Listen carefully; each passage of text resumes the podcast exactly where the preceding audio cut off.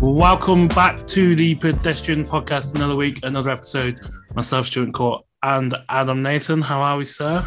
I'm good. Slight concerns uh, in that I don't know if you guys have seen the end of Goodfellas, but we appear to have that kind of helicopter going over the house. Now, I haven't been shipping cocaine and robbing German airplanes and all that kind of stuff, as far as I know. But if they burst through the house, then clearly I'll I'll, I'll have fucked it. So one to keep an eye on, but the helicopter's still there, and I am doing that sort of look out the window, a la Ray Liotta on a regular basis to see if they're after me. But I think I think I'm in the clear. Cool, good to know. But I've actually never seen Goodfellas. Uh, no way. I, I I kind of I have a feeling that that might, might be coming. I think I've only ever seen it guy. once. Hang on, hang on. Let's do this properly. Let's introduce Stuart. Yeah, yeah, yeah, yeah. We're all friends, but let's do it properly, and then we can get into the big, the important stuff. Joining us ourselves uh, one of our good pals, one of the one of our favourites to have on the pod. He didn't jump on last week because he was chumming it down in the sunshine in LA. Is that where the owners' meetings are? Uh, they were in uh, West Palm Beach, Florida. Oh, Florida. So completely wrong side of the country. Uh, Mr. Bunny Athletic, Mr. Michael-Shawn Dugar, how are we, sir? What up, guys? How's it going?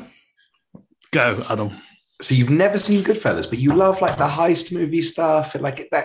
Is that a heist movie? I didn't I know. mean, that. not. I mean, there it's like mafia robberies and stuff. I think you'd love it.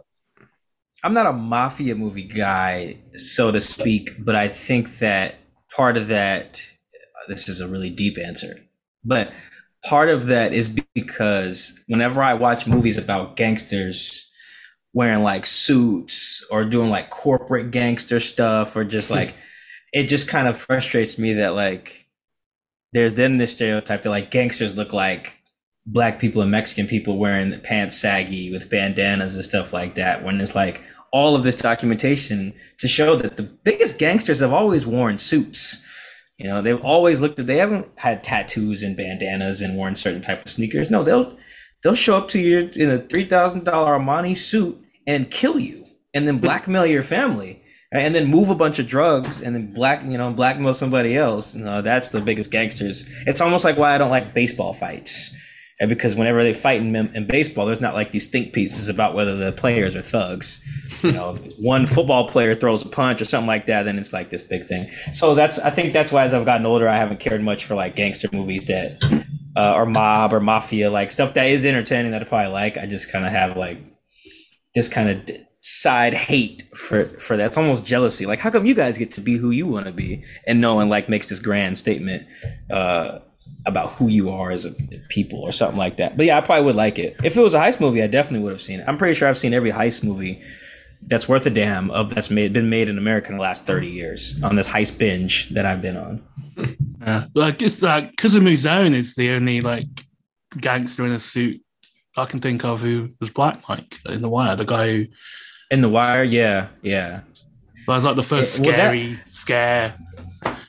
Like the the thing that the wire did really good though was yeah, there was gangsters moving drugs and dressed in a certain way and talking a certain way, but they had context to them. Mm. Like you understood kind of how they got down, the way they got down, either from whether it was Brother Mouzone or whoever, to to to Stringer or even just the little gangsters on the corner, you know, Bodie or like that they all had every character there had some had life and context to them whereas like now you'll just see like stereotypical Mexi- Mexicans or black people you know hood gangster stuff and it's like and I guess like it did like the the way the dress code in the NBA came about in like the mid 2000s it was like come on they did that because there was there was too much of a gangster image associated quote unquote gangster image with the NBA whereas like I don't know, man. The biggest gangsters in the history of America have been guys in suits.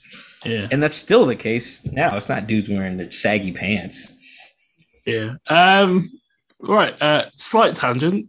Uh sorry about that. It's okay. No, no, no, there's not there's not much to talk about. No, but what, anyway, so you know, not, not a lot's not gone a lot's, on. Not, so. not, not a lot's changed since the season finished. Um, so we, have done a couple of pods. Um, well, I've done a couple of pods. I haven't did the last one where he just kind of a bit rambly, but it's, people seem to enjoy it. I mean, we got loads of Jack Leach and Saqib Mahmood pictures sent. well, not loads, just more than probably I expected. Um, so, what what's your take on in? Obviously, you've podded, you've wrote an absolute shit ton. You've been on around the NFL talking about Mike, but um, what's your take on everything that went down? What a month ago now? Would that just be Russ, Bobby? Well, everything because um, it's, it's it's a proper shapeshift of like the franchise's path has kind of been shapeshifted like substantially, isn't it?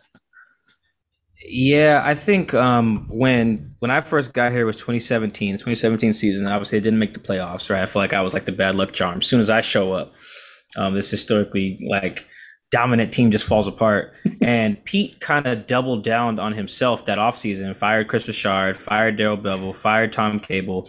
Um, those were the most significant moves. I think he brought on Clint Hurtt, I think that offseason, maybe. No, no, no. Clint might have been already on. But like it, it was very much like, all right, doubling down on me. Got rid of Michael Bennett, got rid of uh Richard Sherman, uh, made very clear they weren't gonna pay Earl. Um, how, uh, they lost Cam and Cliff Avril uh, for reasons they couldn't control, but it really felt like, all right, Pete's like this is a gamble on me. But because he still had Bobby, he did still have Earl, he did still have Doug. Um, obviously, he still had Russell. There was a little bit more of like, all right, the core is still here.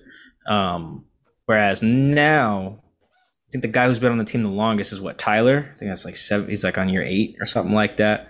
Uh, it, it just feels more like uh, and i was i might write this too at some point this is really a gamble of pete on himself in like the the most riskiest way possible for pete to be like trust in me. I got this. Give me the draft picks. Give me the cap space. Him and john but because pete's above john i'm just going to start staying at the top. Give me the draft picks. Give me the cap space.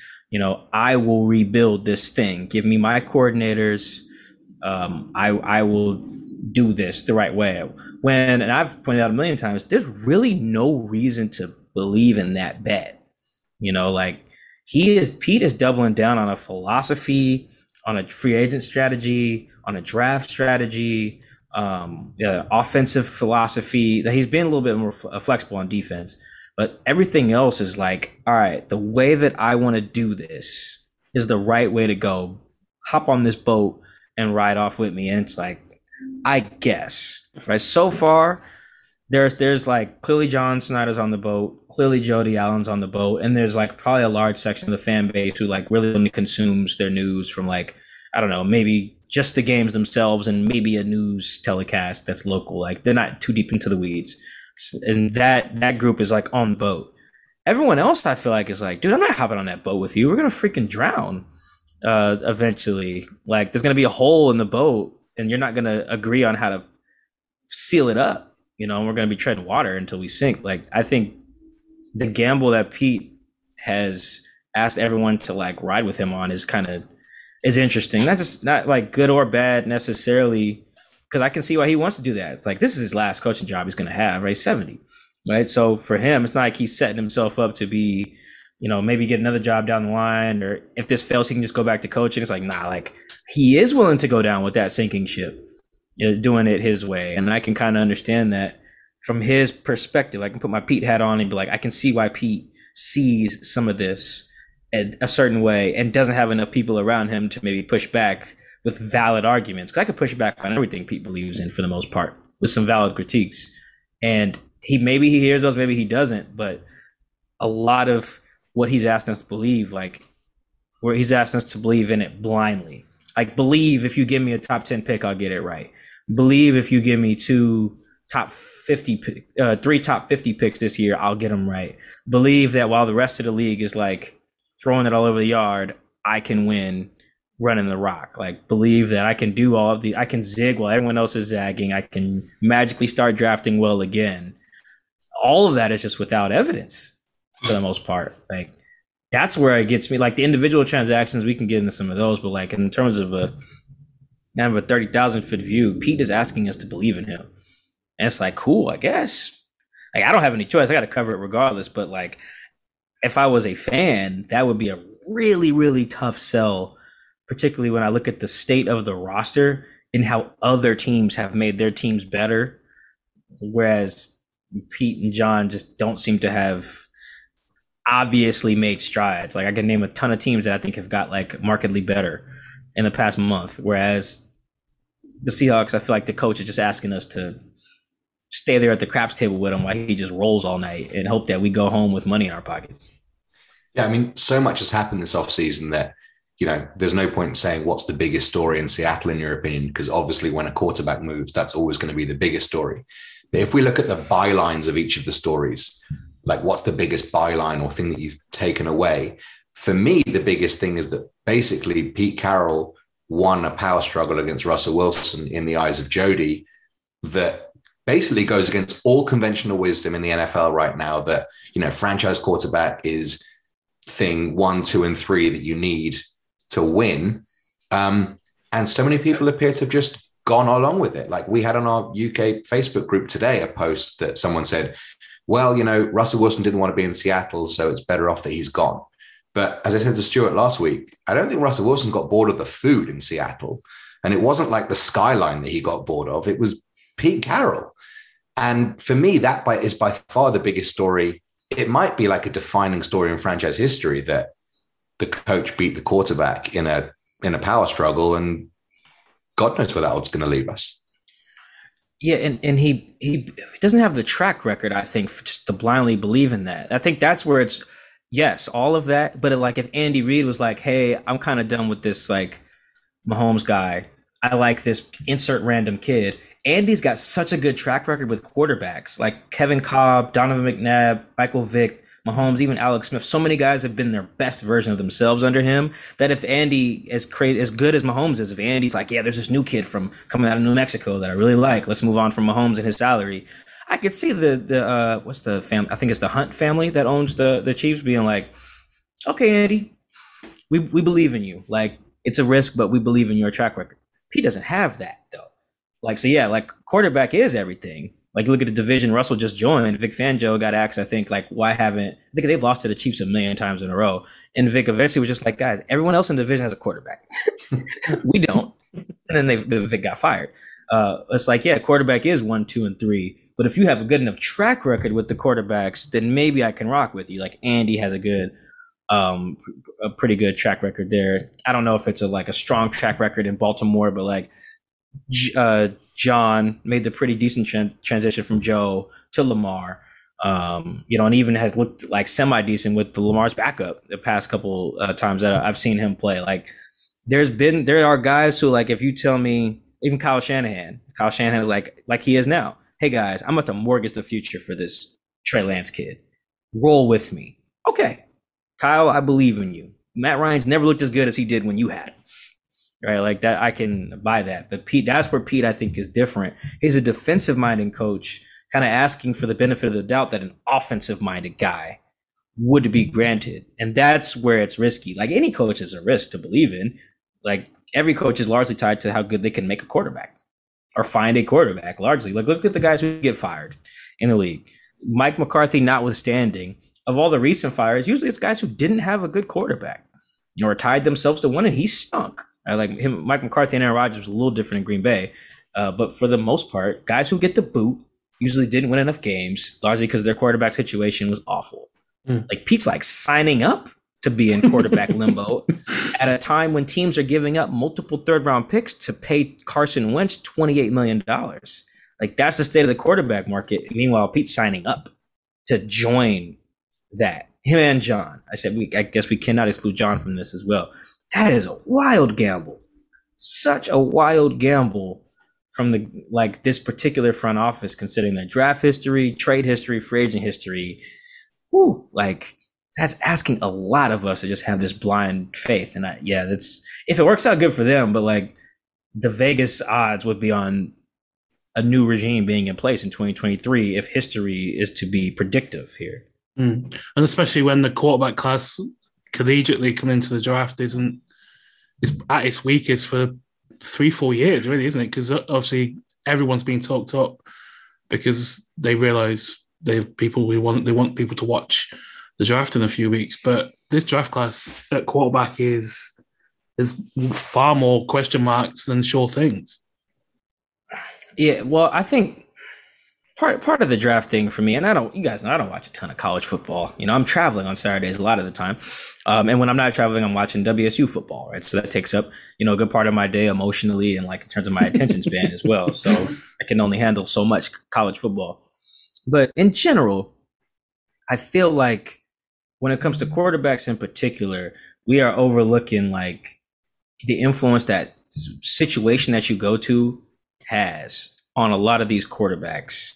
And there's so much context that goes into just beyond the film, like what they're asked to do. Like we're getting a little bit better with that. Like people are interviewing the OCs and getting behind the scenes and like, okay, what is Desmond Ridder really being asked to do? What is Trey Lance really being asked to do?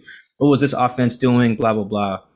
But like it just I don't get too caught up in the hype of any given class. You know, I know that like there are some people I trust that when they like a guy, you know, I may lean towards them. You know, shout out to Nate Tice that we just hired at the Athletic. Like he's a former former quarterback, son of a coach. You know, like he knows court. Like so, if he likes a guy, like he really liked Justin Fields, I think. So I'm like a little bit more inclined to lean into it. But I'm like, that doesn't mean anything. You know, at the end of the day.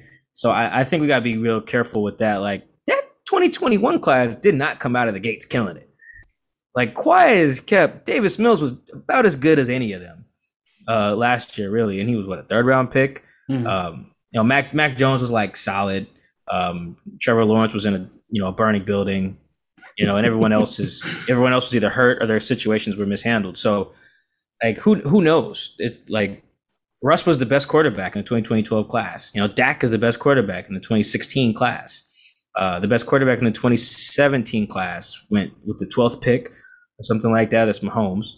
Uh, so you just never you never really know with, with these classes. I think the the, the thing that really gets a lot of these guys is going to somewhere where their their skill sets aren't maximized. The offensive situation is bad.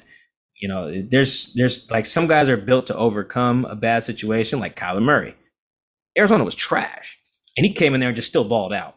Whereas, like if Baker would have went there, he'd have just been garbage from the jump and just stayed very garbage, like unplayable.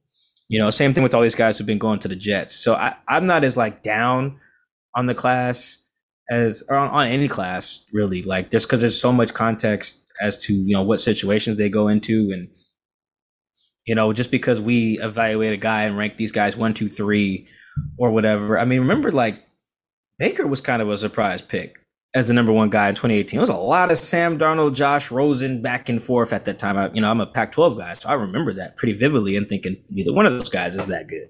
You know, Wazoo beat them both. You know, we weren't that good. So I was very confident that Sam Darnold in particular wasn't very good.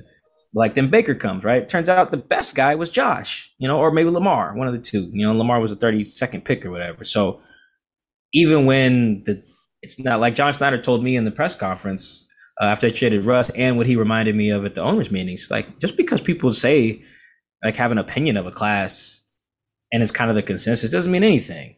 You know, I just read a story.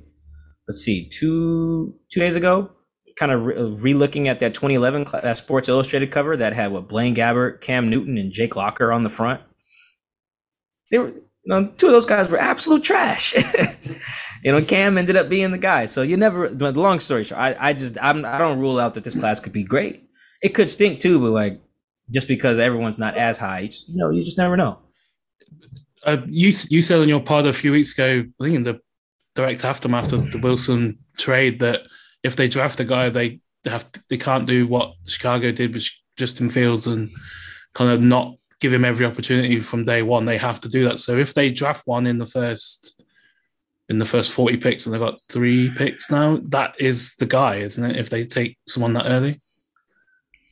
I would hope so. I just think that, and I, as you guys explained it on the pod, I just really think that people are not seeing how flawed the process has been on a lot of these teams. The Chargers are getting, I don't know, I don't cover the Chargers, but I they're not, from what I can tell, not getting nearly enough like credit for being more lucky than good. Tyrod had to almost die pregame for them mm-hmm. to start Justin Herbert in the middle of the season. That is not a good process. They got very lucky. That doc doesn't puncture Tyrod's lung or whatever it was. Justin probably sits the whole year. and they never know that they have a budding star on the roster that they just took fifth or sixth overall or whatever. That was bad process. They got lucky. You know, um, Justin Fields, I think, ended up playing this year because Andy got hurt, hurt, his ankle or something. Uh, I think Tyrod got concussed, which is how uh, Baker ended up, who was the number one pick. Baker didn't even start. Deshaun Watson started, I believe, behind Tom Savage week one um, and got, I think Tom got benched at uh, halftime against the Jags, so their opening game. And Deshaun then came in.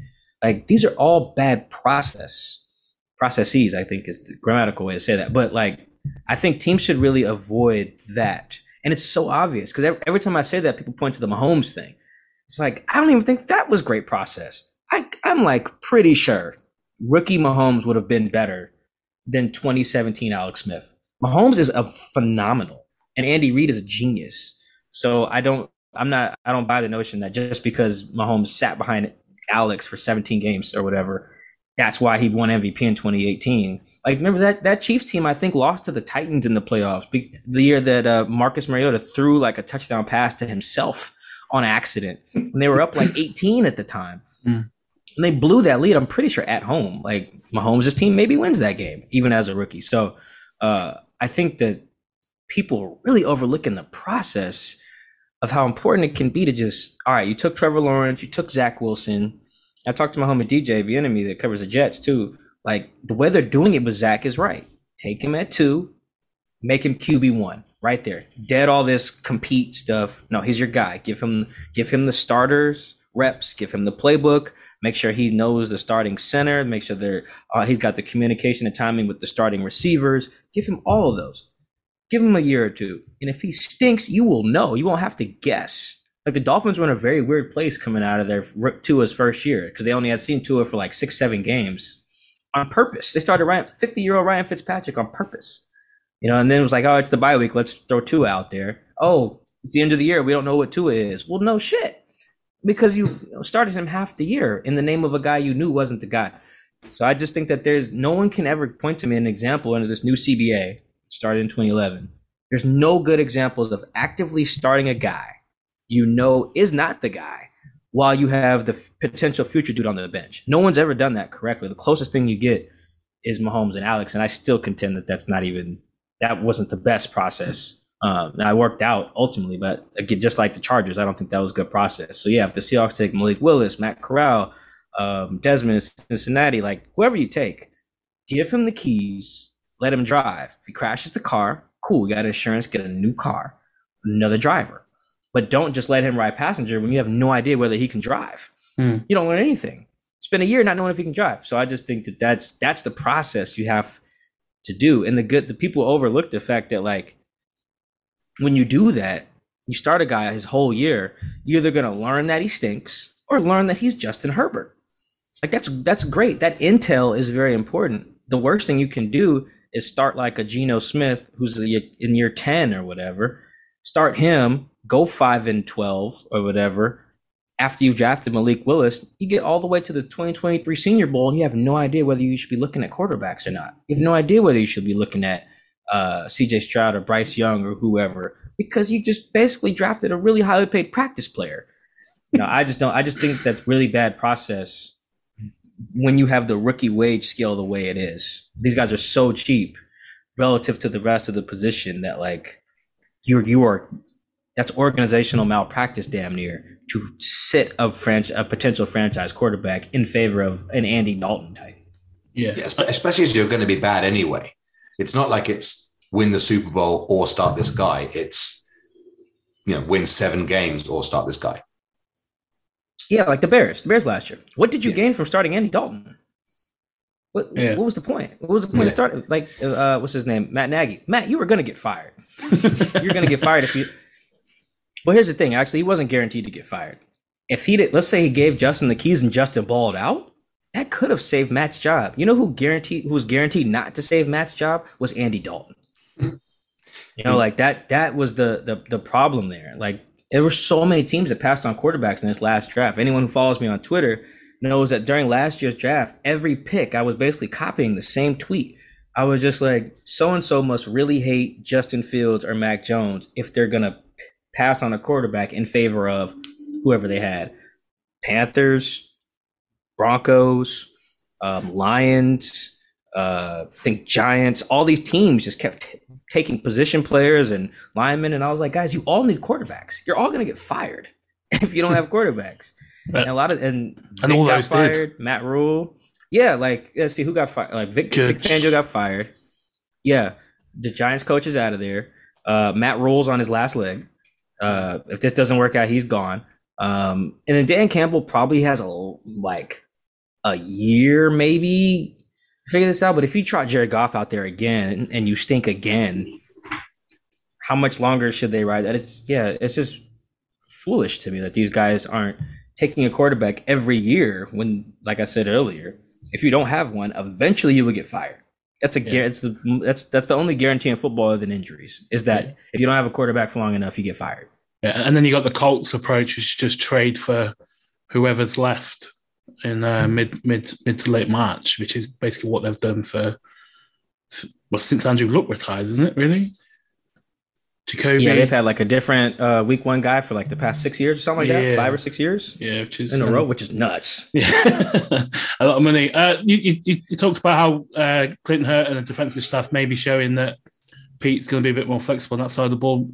If he is, surely that makes the decision, the other decision they made about a month ago to cut loose Bobby Wagner, somewhat stranger, doesn't it? Because obviously you need someone who is so tuned in with everything this this team, this defense is about, keeping him around to tell the young guys around him, even at the clip he was on, would have made way more sense than letting him get pretty much exactly the same money in the same division. Yeah, it's not the same money, um, but I didn't see value in getting rid of Bobby for nothing. I just I, I, try, I try to make that argument very clear every year. Like I, there, there are players that I like, some players I'm indifferent on, some players I dislike. That independent of that, I just think you should always have a plan. If you get rid of a an, an objectively good player, like Richard Sherman, even off the Achilles, was an objectively good player. Still, he was good in 2018. He made the Pro Bowl in 2019 on one of the best defenses in football. Um, like, but to cut him for nothing, I just thought that was stupid. Um, there's just so like that that part of it is kind of interesting. Like the Frank Clark trade, while it ultimately didn't work out that well, the process was fine. We're gonna get a, we're gonna lose our best pass rusher. We're gonna get a first round pick to potentially draft another pass rusher. Process is fine. Execution was poor. Uh, ended up drafting L.J. Collier, but I think that to to cut a Bobby to just let Earl Thomas walk. You know, I, I just to cut Sherm to get only a fifth round pick for Michael Bennett. Like these things, like sure these are all icons, but independent of that, you got nothing. You got nothing for them. In terms of how it fits the the scheme, I just I don't have much of a I don't have anything like I could report or confidently say it does. I am intrigued by how much power it does seem that like John seems to have this offseason. Like no one's saying it out loud, but like Pete keeps intimating it. Like I had no intention of trading Russ. Okay, so John hasn't never said that, right? So did John get him out of here? Um, you know, even Pete talking about Bobby was like, I didn't want that to happen. Okay, well then was that John? You know, because you're, you're the boss, Pete. Do I have to remind you of that? Um, there was another move in there I was uh, was thinking of, but like John has pretty much made it clear, like we weren't going to offer Bobby a restructure. There was he said us at the owners' meetings, no, we won't bring him back at a cheaper deal, even though we've already cut him. You know, Pete's like, oh, I love the guy. Like I went back and watched Pete's uh, quote from New Year's Eve.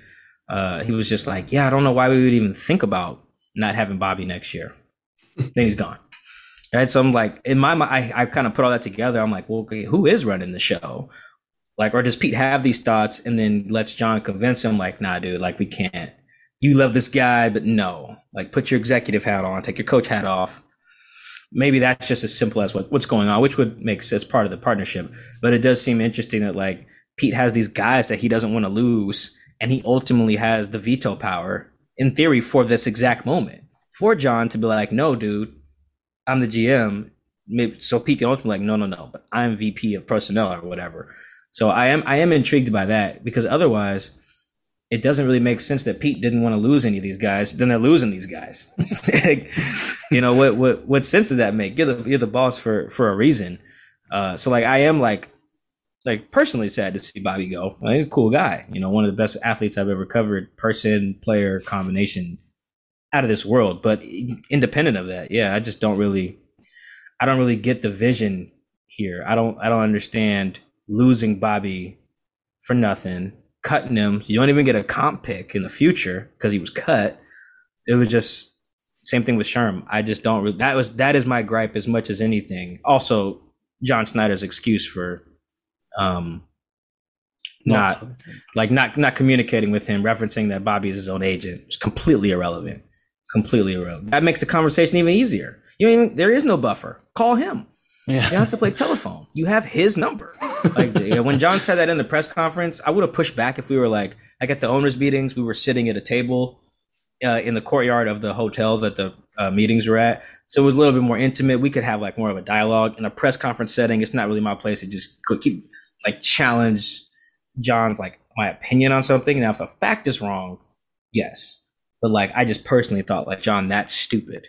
Like if Bobby's his own agent, call him, say, hey Bobby, we're probably not going to bring you back this year. We're thinking about trading you, but you know we can also do a solid and cut you so you can find your own spot. You know, how, how do you want to go about that?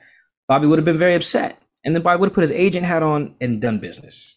You know, and they know that because they've done business with him as an agent. So yeah, I just thought that that that part I had a gripe with, um, but over like overall the vision is just very confusing. I don't really even know who's in charge with some of these transactions. With Pete's making clear he didn't want them to happen. Mm, that's basically. I was going to say, sorry, Stu, that thinking back to after the Rams playoff loss last year, I remember coming away from it and Pete said, you know, I've got my guys that we'll talk to, and John's got his guys that he'll talk to. And it felt like there was like a fissure in that relationship. And it wasn't sort of PCJS as much as like PCJS, like in, in, in relation to how those two were working.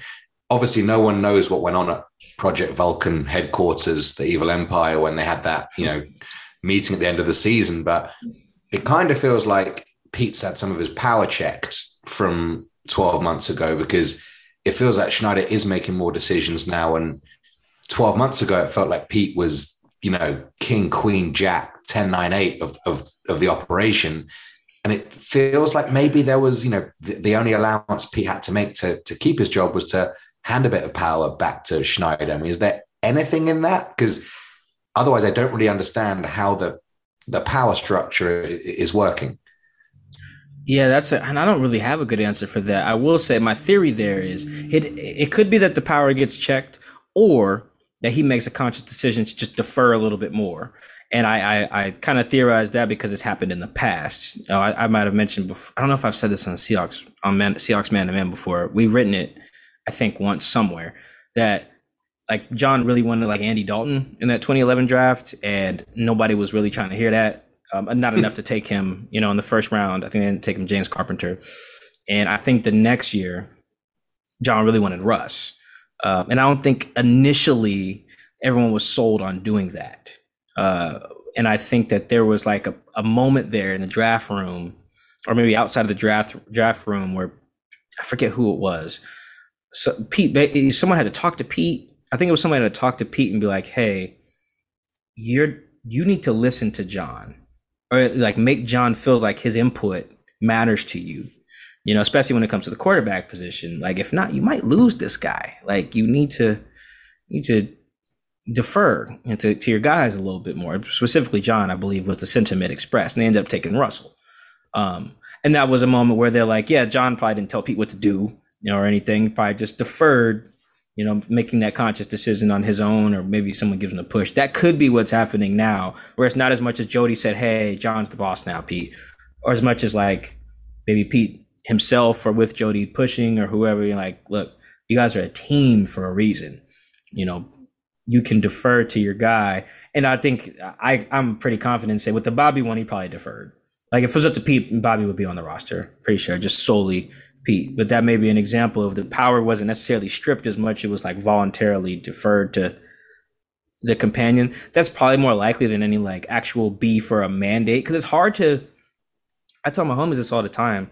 It was hard to get people to buy into an idea if they know it originated from someone else. It's like the movie Inception, which is one of my favorites. Like they have to. Some people are more bought into a move when they feel like it originated from them. All right. So I, if Jody can tell Pete, listen to John, listen to John, listen to John, listen to John, Pete's not gonna really do it until he in his own mind is like, I need to listen to John. Mm-hmm. Like Jody says, listen to John is not as powerful as Pete saying, I need to listen to John. It's like a brain thing. So I think that, and that's the case with everybody. I think whether it's like you getting advice from a brother or or a spouse or whatever, a parent to child, like ideas are just stronger when you feel like you formulated them on your own. Uh, so I, I because I just psychoanalyze Pete in that way. That would be my guess more than like someone like just actually mandated it. Because it, if you listen to Pete, Pete believes in what's going on right now. He believes that him and John I got the draft picks and the, the offense is going to run and Drew Drew Lock can throw it and the defense is going to be stout. Like he believes all this stuff. Like I hope no one thinks he's blowing smoke because he's not. Um, he does. I think you can only talk like that and believe it if you origin like you are for these ideas sincerely. He would not be this way if he was just spewing us John's vision. You know, I just don't think he not at his age, he's not gonna he could not do that. I don't think he's wired that way to just be like puppeting somebody else's ideas, so to speak. Yeah. Um, you mentioned that the Earl decision was made what, 18 months, two years before he actually left the team because of like they just weren't going to pay him. Did that? That's basically what Bobby and Russ is because they weren't going to pay Russell Wilson again because of whatever reason getting too expensive in the QB market. And Bobby, they didn't feel comfortable paying him 60 million a year. That's basically what's happened again, isn't it, with these two? Yeah, and it happens with a lot of guys. I mean, I think John John said it before that he like thinks two years out. I can't remember when he said it, but I know he said that before. Like you got to plan like two years out of the time for the most part. Maybe it might have said even three years. So you know kind of who you're gonna pay and what the budget will look like. Like they knew in like for example, they know right now how much they're willing to pay DK. Right now, they that might not actually have to come to terms with that until next March in theory, but they know right now what the what their number would like to be. They knew they knew with Frank ahead of the 2018 season. They knew with Tyler Lockett ahead of the 2018 season, which is why they paid Tyler, you know, and chose not to pay Frank. Um, that year, they I think they paid Justin Britt um, and chose, uh, you know, like they they know ahead of time whether it's Justin Coleman or Byron Maxwell or some other guys who've got paid, DJ Reed, Shaquill Griffin. They always know. You, you have a plan. Now, sometimes a guy can surprise you and he just goes off, right? Like he has a Rashad Penny kind of run there, but by and large, you usually know, like, hey, this is where our budget looks like. Because it just, I mean, at the end of the day, we want them to be humanized, but they're line items. Essentially, the players are like you're you're a guy on the spreadsheet. You cost a certain amount. Like, yeah, that's that's how they have to view you. So they know ahead of time, and they factor in like leadership and all that, and you, you know you, you scout the draft and the free agent market. Like you do all these things to assess replaceability. Um, it just hasn't gone well for these guys. That's the thing. They've planned ahead and it just has not worked. Like look, listen all these guys that just rattled off. How many the last time they lost a guy and like adequately replaced him? The, the best case is probably doug you know because they drafted dk that same day they found you know the doug uh, retirement leaked i think it was schefter like other than that like the ability to replace some of their core guys has just been awful. I guess you could maybe argue Cliff or or Mike B, like because they had Frank already, like waiting in the wings. Other than that, though, it's it's it's been very tough for them to replace their studs, you know, in the draft or free agency or even via trade. I mean, fans require a splash to be excited, maybe more than you know people within the game expect. But you know, Bobby and Russ get dealt five days before free agency starts, and a lot of people are saying, "Well, look, they've got all this cap space, they've got all these draft picks, like the resources are there to build." Maybe you know, maybe go again and, and build in Pete's vision. And then those first few days of free agency happens, and they just seem to do it again, like bring the guys back, and you wake up three days later, it's like, where the fuck's the money gone? oh, yeah, we just have the same team. I thought we had 60 million. You did have 60 million, and you fucking pissed it away on Will Dissly. Um, if, sorry, Stuart. Um, if, uh, as a fan who maybe isn't the most positive about the structure of what's going on, and free agencies happened, how could you win me back over to say, well, look, you know, they they have the plan because I don't know the first opportunity they had to to win me back, they just hung me out to dry again. Sorry. Yeah, so that that that goes to I mean the the believing this whole thing is a just a gamble on Pete. It really is whether where you fall on how much do you believe in Pete. I should maybe do a poll on. Actually, I did, I did, but I didn't maybe need to update it because I don't know if I've I don't know if I did one after the Russ trade, but um, I've been trying to tell people this for uh, quite some time now. Because when Russ's second deal came, or his the deal he's currently on now, when there was time to extend him, there's a lot of arguments there about the quarterback taking up a certain amount of money and how that impacts the ability to build the roster. I just kept telling people, like, guys, you have way too much faith in what John and Pete would do with cap space. Like you just do. Like you can give them a hundred million dollars and they're gonna spend like fifty of it, and it's not even gonna be on the guys you want. You know, like it doesn't mean they'll spend the whole 90. Like even now they're like 15, I believe, or 13 or something like that. Like there I never thought. Now I know a lot of people did, you're right, Adam, but I just think a lot I never thought that based on their how they do free agency, that if you gave Pete and John $100 million, they'd bring me back a Super Bowl contender. No, they would bargain shop and eat like 80 million of that, you know, just in case there's a disgruntled guy on like the Bengals so that they can trade for. Like, I think that they've been doing that for so long. I don't know how people catch up on that. Like, when's the last time they went out and spent big? No, even the Percy Harvin deal was like a six year deal, but that was after trading for him. Right? I've known that. So even in 2019, when everyone was like, well, Mike, what if we just don't pay Russ, draft another quarterback? Now we got X amount of dollars to spend. It's like, well, in theory, yes. And that's why that argument was so hard to refute because in theory, it's correct only if you spend it wisely.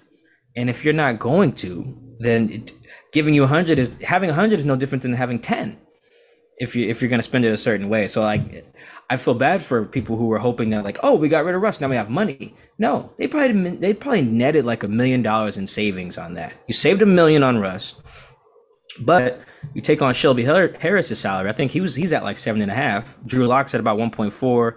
Noah's around the same. That math comes damn near out to a million bucks. So you you you got rid of your quarterback and gained no money. Like that that is absurd to me that that's how that the math basically calculated on that. Now cutting Bobby saved 16. Um, so that and then they're basically just sitting on that same 16 right now. Haven't spent it. Still got about 16 million right now to spend. You know, so I, I the the only way to answer your question to sell, all right, come back on the bandwagon is that these guys, Pete can do it again. Pete and John can do it again. That's all you got left. Is that they did it once they can do it again. That's the only sell. Although the fatal flaw in that is they've been trying to rebuild it for years and have been failing. So there's no good argument as to why it would suddenly start working now. Like talk, take every draft from 2017 to 2020. They were trying to rebuild the team with cheap talent and failed yeah. miserably um, at some very key positions. Uh, that's kind of how we are where we are now. So yeah, it's really hard to sell you basically just got to blindly believe in Pete. There's nothing about the offensive philosophy, the current state of the roster, the the draft pick history. Like there's there's there's quite literally nothing strong to suggest that this is going to get turned around immediately. Because if it was going to get turned around immediately, it would have got turned around three three or four drafts ago. Yeah, like, there's no reason to suggest it's going to get better right now. So it's all that uh, it's all that like the cocktail, the recipe for why if DK is in Green Bay within in June that VMAC, as you tweeted a couple of days ago, is going to be VMAC's version of January 6th? I don't think they'll trade DK. Um, I think the differences between the DK situation and the, Fra- the Frank Clark situation are very important. One of them being that Frank was already on the tag. Tags are expensive, and there's no flexibility in a franchise tag. Like Frank is just going to cost 17 million. That's it. You can't like toy with the cap numbers. No, it's just 17. That's it. DK is costing two or three million or whatever it is. Um, it's a huge difference in percentage of the cap, like four times as much in terms of percentage of the cap relative to those those years. Um, so I don't, I don't think they'll trade him. Um, I could I could see a world where they was obviously going to trade Russ. Could see a world where they let DJ Reed go. Could see a world where they got rid of Bobby. Like all of those things I could kind of foresee. The DK one, I just can't. There's just no way to really rationalize that. He's too young, too good. He's only 24. Like DK is 24. He's the youngest guy of those four dudes all up for extensions. DJ, uh, uh, AJ Brown, Deebo Samuel, Terry McLaurin. Like Terry turns like 27 in September. I think Deebo is already 26.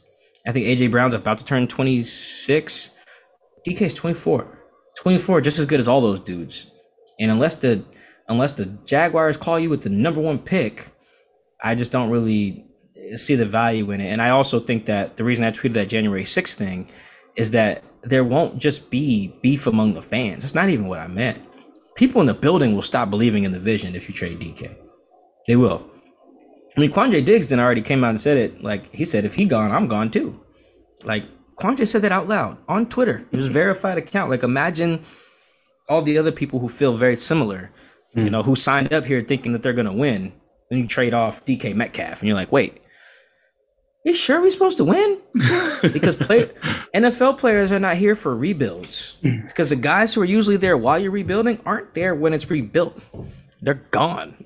You know, so no no no player is here to out there go risk CTE just so some kids who are in uh, at some seven on seven camps right now can take my job in two years. Like none none of them want to do that. So rebuilds are hard to sell within the building. So I think that that's why I tweeted that about January 6th. You're going to get some coaches and some players knocking on the door like, what the hell? What are we doing? Because if you're a coach too, like if, if you're assistant coach, trade DK, hey man, we're all going to get fired too. That's the thing, you know, as well. Especially you talk about minority assistant coaches. Like it's already hard enough for us to get gigs. Like, yeah, you're trading our good players, cutting the other ones well, damn, man, I'm gonna need a job in January. So I think that's that's more of that than what I think the fans bitch and moan about stuff all the time. There's not any consequences. When you got people in the building upset, which is what would happen if you trade DK, that's where you get people losing faith in the vision. Yeah, I mean, it's and like for the let's call them the Kool Aid Brigade, just because it's a, a, nice little uh, catchy, catchy term. Like, it's funny how people are like, well, now Russell Wilson's gone. Now Pete Carroll can build a team in his image that he wants, which is just so counterintuitive. It's like, now we've got rid of all the good players, we can get good again. Like, what? You've had seven years of like world class players in every position. You now have maybe two, and you're more hopeful now. It just doesn't compute in any way. Uh, yeah, I'm about to pull up pull up all the draft. I'm gonna pull up the top 100 um, draft picks that the Seahawks have had since 20. What what year should we do? What year should we start? We know when, when, when, whenever you pull up the draft, we know you're choosing violence. So yeah. Well, when did when did they first pay Russ? That's probably the time. They uh, paid Russ um, ahead of the 20 ahead of the 2015 season. So after the Super Bowl 49. Um, which that shouldn't even have been a debate. Like we just went to two Super Bowls together. Like yeah, I know, but that's when like yeah. things changed. Right? He's not cheap anymore. He's the... so he was still relatively cheap that year. So the that, I think that extension would not have kicked in until oh, okay. 2016. So let's go 2016 draft. Right, these are all of their. I, I, arbitrarily use top 100. I just feel like that's a, that that really just goes from rounds one to three, and I feel like that is the place where you should be getting contributors generally speaking like obviously it varies. Top you know pick 10 is should be better than pick 90 right? But in general top 100 picks should be so you know contributors. So, so let's go 2016 2016 go they, 2016 they traded for jimmy didn't they? Uh no 2015 2015 no, no. yeah um so 2016 we're gonna go 2016 we're gonna go through 2020 um because the 2021 class is a super small and uh, be small sample size on production. All right, top 100 picks: Germain Ifedi, Jarran Reed, C.J. Prosise, Nick Vannett, Rees Odhiambo. The next year, Malik McDowell, Ethan Pocic, Shaquill Griffin, Lano Hill. Bonus for Nazair Jones being pick 102. Um, the next year, Rashad Penny, Rasheem Green. Next year, LJ Collier, Marquise Blair, DK, Cody Barton. The next year, Jordyn Brooks, Darrell Taylor, Damien Lewis. Now the 2020 class might actually be all right with Jordan, Daryl, and, and, and Damian. But like as you can see, there's a lot of guys who just aren't either aren't even on the team anymore, never were really a starter. Like that, like and I like I like him, but a top 100 pick on Nick Vannett. That's not you can't do that. You when they already had Jimmy Graham. Yes, and Luke Wilson. Um, a top a top 100 pick on Lano Hill. Can't do it. Can't do that. Top a top 60 pick on Ethan Pocic. Can't do it. These are all in the last few years. I like all these guys too. Like this is not like a personal thing. I'm just as an as an asset. Like I said, sometimes you have to look at the business side of it. It's like a line item. Like top top top 100 pick on Cody Barton. He started two games at the position he's supposed to play in three years. You know, and then I had someone I, like, well, Mike. He, I don't know if you heard that he's now a world class player who can start inside yeah. linebacker. So that's all fine.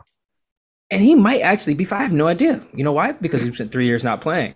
Um, and then and somebody actually tweet somebody tweeted me and was like, "Well, Mike, he sat behind Cody. He sat behind KJ and Bobby Wagner." Well, I was like, "Well, that wasn't news when they drafted him either. like those guys were still there. Like it's their job to find guys. If if you're gonna take a guy, find a guy who could beat him out. That's your job as a scouting department. So I just feel like while that is important context, at the same time, it's like, well, don't draft a guy then if you know you got two studs ahead of him and he's never gonna play. What what's the point of that? Uh, so I just think when you read those top 100 guys, like that's where you kind of all right. If we're gonna get this right, give me a bunch of top 100 picks. Like right now, I think they have how many? One, two, three, four in this draft, and then it's four at least five at least time. yeah, because they've got it. They'll have another first next year. Uh, two so, ones, two twos, first. and a three. Yeah, so yeah, that's that's that's where you're supposed to figure this out. It's like, guys, you've had those picks. Every guy in this name was top 100. These are the type of picks you trade for. Also, in the August of every one of those years, in, in, the August of every, one of those years, they were so upset with their draft that they had to trade for someone to fill holes they hadn't filled already. Correct. You get a lot of overcorrecting, well, overpaying. Now, the Quandre trade was fine. That was a great trade in pretty much every sense but you had to make it because Tedric and Lano didn't work out. That's the that's the problem with doing that. You had to trade for Jamal because Lano and Tedric didn't work out, and Marquise Blair as well. Like I like the, the, those are good players that you acquired, but you had to get Carlos because LJ didn't become the guy, or because Rasheem Green didn't become the guy. Like you had, or you know, because you had to trade for Sheldon Richardson because Malik, Malik McDowell crashed his face. You had to trade for Duane Brown because George Fant and Rees Odhiambo didn't pan out. Like that, that's not a good front office to me. You just keep having to fix your own mistakes. Like, what is that? So, uh, I this it's so hard to just believe in the vision when there's just so much. Now the draft is not everything, but it is the main way to rebuild. You can't rebuild in free agency. You can like fill holes in free agency, but you get your core in the draft. And if you can't nail that, then why should I trust you? Yeah, like the Bengals went from punchline to the Super Bowl with two draft picks, basically. Ja'Marr and Joe.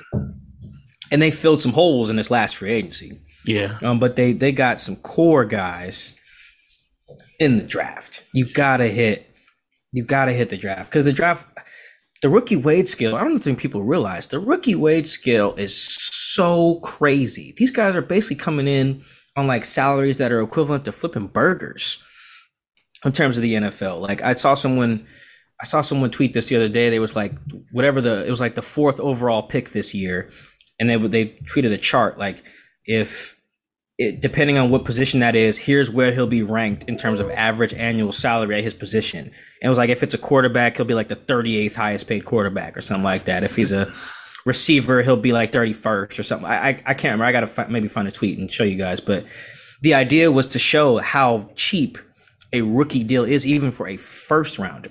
I think it was a first rounder, but either way, the point still remains. Like, uh, I tweeted or I had a, I did a mock draft, and I had them taking Abraham Lucas from Washington State with like pick seventy two, right? Or even if we use Kyler Gordon from Washington at uh, pick forty one, who also I had in that mock. If Kyler Gordon ends up being a starting corner at pick forty one, his average salary will make him like the brokest starting quarter in the league for four years. That's crazy. Now, obviously, that's bad for Kyler, but in terms of like a team building, that's that's insane. That's insane. Shaquill Griffin was costing them nothing, and he was a starter. That is how you build. And, if you have to fill in holes with expensive vets, then you'll eventually get fired there too. To kind of put a bow on on stuff like in terms of where the Seahawks are, if if we wound back to October and you know put a video on and said, "Hey, by the way, guys, in uh, April the fourth, April the fifth, this is where the Seahawks going to be." You know, six months down the line, no Bobby, no Russ, load of picks, squandered free agency again in the main. Like, can you believe that we're here from where we were, and like that they've chosen to do this? Yeah, nice. I should say, I should say they. It's really just kind of a Jody and uh, whatever the other guy is over there. I think Bert. Um, yeah, well, like you said, the the uh, Vulcan. It's an active choice on their part to believe in Pete and John.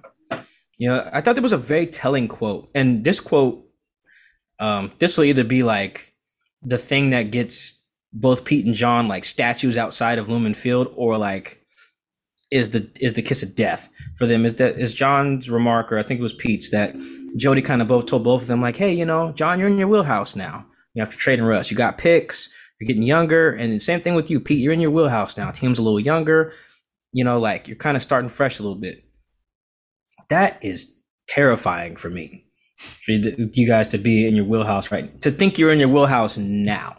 When I'm rattling off all these picks that you guys had, there was your wheelhouse right there there was your time to get younger and use the picks to better the team, and you didn't.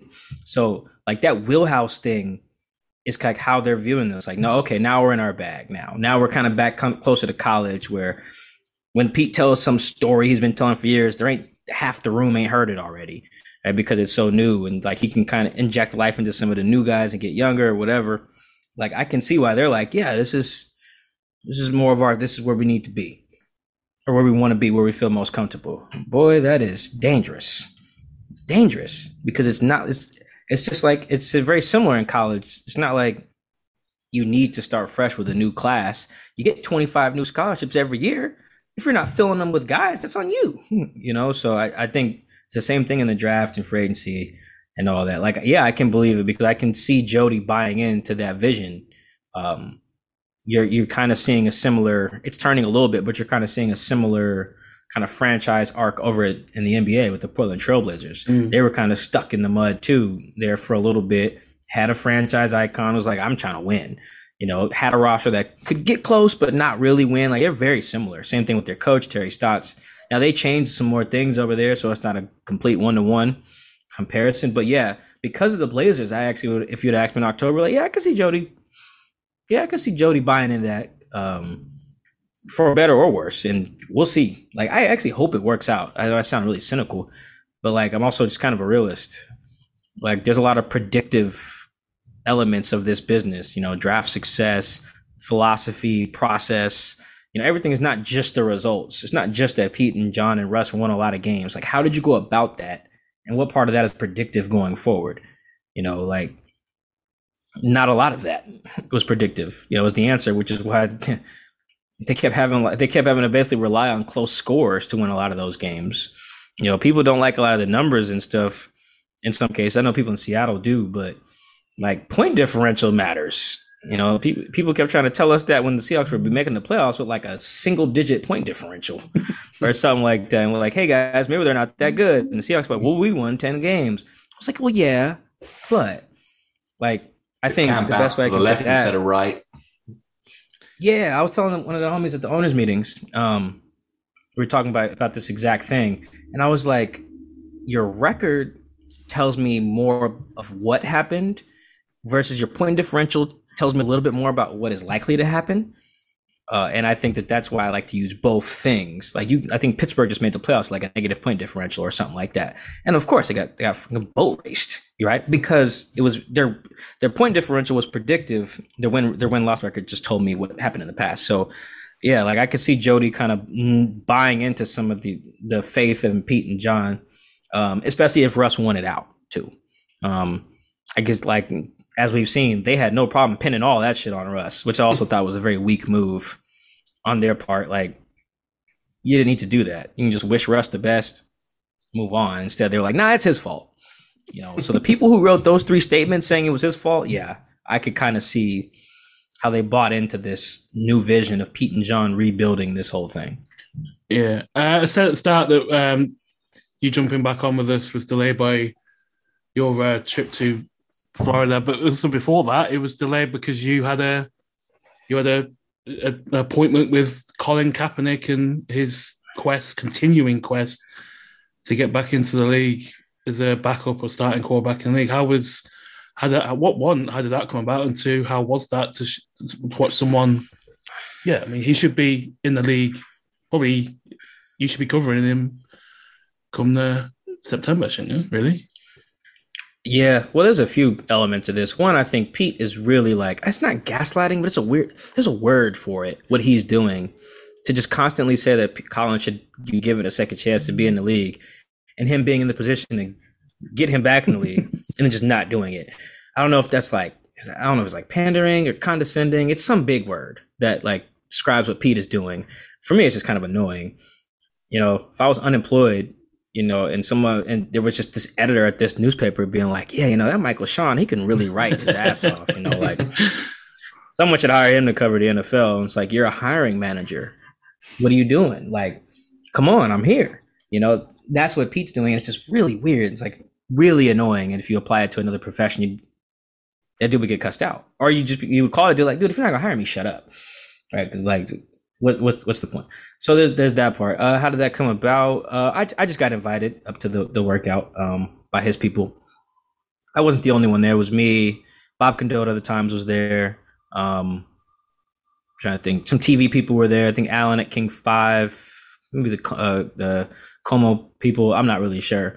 After that, but that was that was pretty cool. It was like it was almost like seeing a ghost you know, like he's just he's he's just existed in this online space, huh. you know, for so long, and you just never really see. And he he doesn't do a lot of media, although you kind of see and hear about him everywhere. So, um, it's it it, it was kind of spooky at first, and it was like real quiet in there, and you got to see him throw, and it was just like, man, this is such this is so criminal.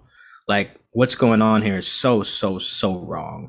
It was it just didn't like what the what not what's going on at the session, but what the league or what the owners are, are doing, man. It is just so it was so bad. I will say this: the fun the fun part was watching it.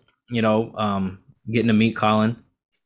Um, you know, when I uh when the press conference started because he, he didn't we didn't know if he was going to talk. So he came over at the end kind of bunched up around all the reporters and he was like shaking his hand shaking everyone's hand like hey i'm colin going down the line which is really nice i love when famous people still feel the need to introduce themselves you know like the one time i've met Ciara formally she introduced herself and i'm just like i know who you are. I've known who you are since i was 12 um, but so Co- colin's doing that. He gets to me and he pauses and he's like He's looking at me very puzzled, almost like we know each other from somewhere. And he's like, he's pointing, and I'm like, oh damn, did I say something? Like, what did I? What did somebody at the athletic write? Because I get worried about that sometimes too. Um, and then he says, "Did you run a 40 yesterday?" uh, and I was just like, oh, that's what he's done. Yes, yes, I did. Yes, I did. He was like, he was like, yeah, I saw that. Uh, yeah, he ran. I was like, yeah, I ran, you know, four eight five. You know, not bad. He was like, yeah, that was nice. nice. And then we just started the press conference. But and then I talked to him a little bit after as well. Um, I talked to him about uh, some stuff. But yeah, that that whole part of it was interesting and fun. Um, because like this doesn't matter in the short term, but I'm very proud of being on the right side of history here. Like I'm recognizing it in real time. like 30 40 50 years from now people are going to look back and like dig up old columns and tv segments where you know where you got the Will Cains of the world and like fox news people who are just going to look so idiotic. They already do but you know how history goes. Like it, they're just going to look so it's like people who weren't rocking with like mlk in the 60s like you pull up some of that stuff now you be like what? You said what now? Uh like i'm very proud of that I know, and I know I am too. Like I'm very like proud to be on the right side of that, you know, because man, this guy deserves a shot. And now everyone has all these reasons why he shouldn't be in the league, and why he just shouldn't even get a shot. That's the other thing. I don't give him a shot. Why don't somebody just come in, have him throw to some practice squad guy? If he can't hit the broadside of a barn, you don't sign him. No harm, no foul. It's really not that difficult. Um, like that. That's the really frustrating part about that. Like he doesn't even want. He doesn't. I know. I've spoken to him, his people. He's not coming in demanding like I gotta start. It's like just do, just come in, have me come into your facility and watch me throw. Do that. That's it. That's all. That the fact that he can't even get that, and people are like, "Oh, Blaine Gabbert." It's like ah, makes you want to just punch people online. I mean, um, it's quite impressive. It took you an hour, Mike, to mention you're 40. I'm trying not to brag about the 40 time. I only really bring it up when other people bring it up because I I knew I was going to run the fastest time. I, I, had the tied for the fastest time with uh, Chris Whitehead. He's a PR guy. Um, uh, he works for the Seahawks. He's the homie. Um, shout out Chris. Uh, he he also ran a 485. But like, yeah, I knew I was. As soon as I walked in, Michael Bumpus was like, "Yeah, man, I got my money on you, Mike." I'm like, yeah, and that's a former NFL guy, receiver. You know, like if he believes that I'm fast, he's never seen me do anything, and yeah, then he then you know he, he knows what's up. I did, yeah, I felt good about it. I'm glad they posted the actual video. They should have posted that before Quandre Diggs was hating, because uh, that was he knows. I, uh, uh, uh, I just wish Quandre had seen the whole video before he was hating on that Zoom call. Because I don't know if you guys remember. You guys remember when um I think it was Adam Jude, uh, t- Seattle Times, mentioned something to DK, and DK like challenged Adam to a race. Mm-hmm. And then he was like, "I'll give you a 50 yard head start." And uh, and I think Adam was like, "Yeah, all right, let's do it," or something like that. And then Quandre came up next on the podium, was like, "Yeah, nah, DK will smoke you." And under those circumstances, talking to Adam, I remember getting in the media room and being like, doing the math on it. I'm like, "What the hell?" Adam, you'll kick his ass. a 50 yard head start in a 100 meter race? Was absurd. And I remember telling Quandre that on the practice field, being like, hey, you know, if you give me 100 yards, any of you guys give me a 100, a 50 yards head start in a 100 yard race, I will beat all of you badly. He was like, you're drunk. I'm like, no, I promise you I'm not. Like, I will. I was like, I can do the last. I didn't tell him this, but I like, I'll tell anybody within earshot. I can do the last ten yards of that backwards and beat DK under the. Think about that. He runs 100 yards in 10 3, right? 10. I only have to run, I just ran 40 yards in 4 8. like, of course I'm, what? That's ridiculous. 50 yard head start. Like, do the math on it. Like, he has to be twice as fast as his 100 time to beat me. That's absurd. Uh, so, yeah, I try. Only time I bring it up is when when provoked, because uh, mostly everybody's been showing love. People didn't realize I was that fast. Meanwhile, shout out to homie Chris Kidd, Chris has always known. You know, me and him play flag football together every Saturday and now Sunday. Like I've always known I can I can move. Uh, but yeah, the PR guy brought it up today. Actually, uh, I think uh, Brady Henderson asked Noah Fant was the fastest forty he's ever run. That's been verified. And the, Noah answered it, and the PR guy was like, "Yeah, I don't know if Michael Sean's forty was verified." Uh, just kind of joking. well, just let it rock it's hard to beat four eight. Hard to beat four eight five, man. It's just just saying. It's it's it's hard to beat that. So back on the previous thing, did you speak to? Have you spoken to Colin since or about that Michigan workout? Because I've seen some clips of it and I found it really uncomfortable viewing. Um, I don't know. There's something different when there's fans in the stands, and it almost seems like a circus act. It, it not it, it not patronizing from Michigan. I think what they're trying to do is is well well meaning, well meaned, but I don't know. It felt a bit like a circus act watching him out there do it, like desperate and not being his fault at all. Yeah, patronizing is probably the good word for what Pete's doing. Actually, now that you mentioned that, that's that might be the better way to to say that. Yes and no. I only know just because I I know that Colin wants people to see what he can do. Mm-hmm. Because he can't get that private workout, he wants to do it publicly and kind of like, excuse me, kind of like shift the perception It's like, oh, he stinks, he stinks, he stinks. Well, it's like, look, guys, you can watch every throw. Look, I'll throw in front of you people. I'll do whatever you need me to do. Like he's he's got really nothing left. Working out in private is not doing anything for him. Holding these private workouts and then posting them later is not do, really doing them much either. So now it's like, all right, come on, everybody can just come watch me throw. At this point, um, so yeah, it is a little. It, it just is, is. I haven't talked to him or his people about that. I was. I didn't even watch the Michigan thing. I was really busy doing something um, at that time.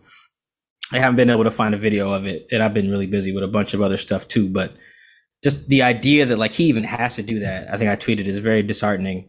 On mm-hmm. top of something else I tweeted, like The NFL really forgives everything else. There, I really don't think there's anything else you can do, like to get out of the NFL, short of going to prison. Like, and even then, once you get out, they might bring you right back. You know, it's like you can keep people have killed people, uh, whether intentionally or whatever. Uh, you get people who've killed people. Um, I'm pretty sure a dude from the Colts killed two people and got in the Hall of Fame. Uh, a receiver from the Colts, but like you can do anything. Marvin Harrison. Google Marvin Harrison if you guys don't know. Like, pretty sure he killed two people. Mhm. Like, If Henry Got in the Ruggs Hall gets out of jail, if Henry Ruggs gets out of jail in like two to three years, he'll get a workout with someone. yeah, he'll be like 26 or Yeah. something like that. If that, yeah, like the fact that there's the NFL has a track record of letting people do anything, rape allegations, um, murder, assault, guns, drugs, soliciting prostitutes, anything. Like you can do all this stuff, and we'll give you another shot. You know, Joe Mixon knocked that chick out cold on camera when he was at uh, I forget what school he went to, um, like Oklahoma. Oklahoma. Uh, got drafted in like the third round. Team signs him to you know a, a big deal after. Not to say Joe deserved to get his money or whatever, but it's like the fact that you can do that and any all is forgiven until you start standing up for black people, and it's just crazy, crazy that that's you, you do that in any industry, but to do that in an industry industry where you're marketing black people and making billions off what black people can do, it's like goddamn man, like they're they're it's all just saying the quiet part out loud, man. So I don't think Colin ever play again in the NFL, which stinks because what's what's being done to him is like wrong on like 17 different levels. Uh, yeah, yeah, no, I, I think me and Adam completely agree. I do think he should be, the, well, yeah, he should be in the league, but probably should be uh, in Seattle. I think Ray Rice is the only probably other one who's not in the league for anything else, but that might be because he was in a weird way the first averaging one. he was averaging three yards a carry at the time And he that, hit his yeah, fiance. Yeah, That's yeah, that's yeah, that's why he's not in the league. He was like 30 at the time or close to it, averaging three yards a carry. If he was averaging four and a half, and then you got be back in back in the league. and you got teams giving up 17 draft picks for Tyreek Hill as well. And all the shit he's yeah there's just there's just accusations are tougher Mm. um just because like it I, I get why you can't necessarily because because we, we don't really believe in any organization to do the right thing like whether it's the legal system or an employer it all comes down to like public opinion and then that can get like murky especially if you're just accused of something like who decides what's a credible accusation you know like was Jarran Reeds he got suspended for six games. Um was was is Deshaun's he hasn't been suspended for anything. Like credible becomes just like what you personally think and that gets tricky. But like if i watch you do something bad if i watch you kick somebody if i know the person you hit with your car is dead or injured um, if i you got caught selling the drugs if you were driving around with a machine gun sticking out of your backpack like all these things are irrefutable and you can still stay in the league it's like that's just just just wild to me like the nfl really will excuse anything you know, unless yeah, you're like, hey, hey, wait a minute, you know, maybe racism's bad. It's like, hey, hey, shut your mouth. Get out. Even even you guys see that report from Schefter about the uh, Pete Carroll standing up in the owners' meetings and being like, hey, this hiring stuff is bullshit. How we're doing Mhm. this, and the the the real nug- nugget from that is that the owners were upset that he said that. That's the real problem right there. It's like, what do you mean you guys are upset? He's saying the truth. You know, like you guys, you guys need to be called out because your hiring practices are bullshit. And if they're like, "Hey, Pete, sit down, man, chill out," well, then there's the problem right there. yeah. Like that, that's the problem. I think we might have a story by the time this comes out. We might have a story on the Athletic about that because we we heard that too. Um, but, but yeah, like just even that. Hey guys, let's start hiring more black people and women. Hey, nah, nah, nah, Pete, chill out. What? It's, Here's the problem with the NFL right there in a nutshell. It's insane. Uh, sp- anything else, Adam? We'll spin the bin quick. No, I think it's good. I mean, I think we can probably hold our heads up high, Stu, if you check the tape from four or five years ago on the Kaepernick thing. And I think we'll be joining you on the right side of history, Mike, with that, because I'm pretty sure we we called that out for the bullshit that it was from, from day one. So, uh, you know, we don't get everything right on here, but I'm pretty sure that anything morality like that, we can uh, Uh, we can hold our heads up on that one. And also, we said that Russell Wilson would be Bronco in 2022. I we think also about- did say that I over can't a find year it. ago, Yeah, yeah, and we yeah, kept the so- receipts. Yeah, somewhere, somewhere Oh, on yeah? Pod, yeah, yeah, yeah. Uh, somewhere on Podbean.com and Spotify, um, and iTunes from like June maybe last year. Yeah, we were in full meltdown Oh, wow, mode last call. year. Yeah, yeah, yeah. Uh, yeah I mean, it, it was spin- bad last year, so I hear you. Yeah, yeah. We didn't. Yeah, so we, we just like basked in the Doug Baldwin glow for six months because it was yeah, it wasn't fun. Um, spin the bin, Adam. Anyone? Yeah, for let's the do it. I Let's mean- do it. Uh, ESPN have paid Adam Schefter nine million dollars in the shadow of him being in the pocket of, I mean, multiple agents with the Deshaun thing, with the Dalvin Cook. That was The Schefter Dalvin as Cook one is fireable. That would get you fired anywhere else. Yeah, if you and they give that. him nine million dollars in. I'm guessing a relatively lengthy deal as well, if it's that much per year. And it's just like, like you don't see a man lose his job, but he's so high profile and he's got had so many high profile missteps and just like it's like he's, he's broken journal practice, isn't he? A few times in the last eighteen months, so and he might really like just how you how you would hope a fellow journalist would do things. Schefter has, I know you've got the whole journalist thing with Schefter, but it, it's Uh, and and I think that yes, I think the problem is really bigger. I don't think I I would very actually very confidently say that I don't consider any of those guys, um, Tom Pelissero, Mike Garafolo, Ian Rapoport, Adam Schefter. I don't consider them journalists. Consider them NFL insiders, which is a bit more, which is attaches them, which kind of pulls away their like independence. Especially if you work for a league-owned network, like your independence is already stripped anyway. Like the NFL's on your checks. Um, so I think if we view them that way, it gets a little bit like, oh, okay, well, that's why you get to move how you move, which is fine.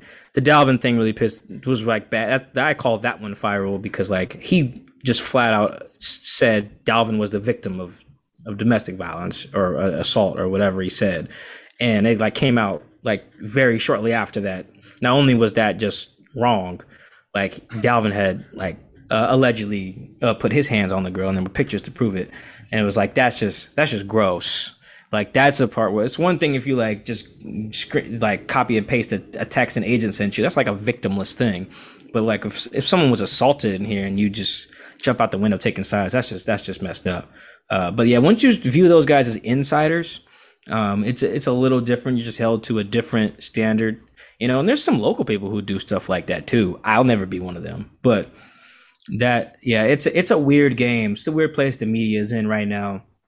It all gets put into one.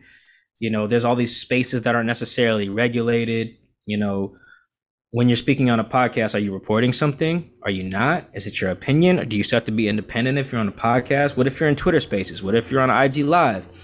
What all these what what standards are you held to in this? Are you are you you the opinion person? Are you the reporter person? You know, there's just so much so much gray area with all these new platforms, you know, and then all, now players have their own podcasts. They go on and announce their own news and say their own opinions and things like that. And then they can tell stories that may or may not be factually accurate. And there's just so many, it, all of it is kind of, it's like the wild, wild west. It's not just like reporters have their info and then they can share it or not. Like it, it's, it's a weird space, but like, it's a very rich space if you can do that on Mm. TV. But yeah, it's also I think the ESPN thing is more like like you, you Bomani's uh, having to get his opinions out on HBO. I think it was just Showtime his shows on. You got, No, it's uh, HBO. Yeah. You got uh, Dan Le Batard is just doing his own podcast completely separate, and you got people that are let leave in that company, then they're rewarding just some shitty shit that he's been up to for last year, and it's just like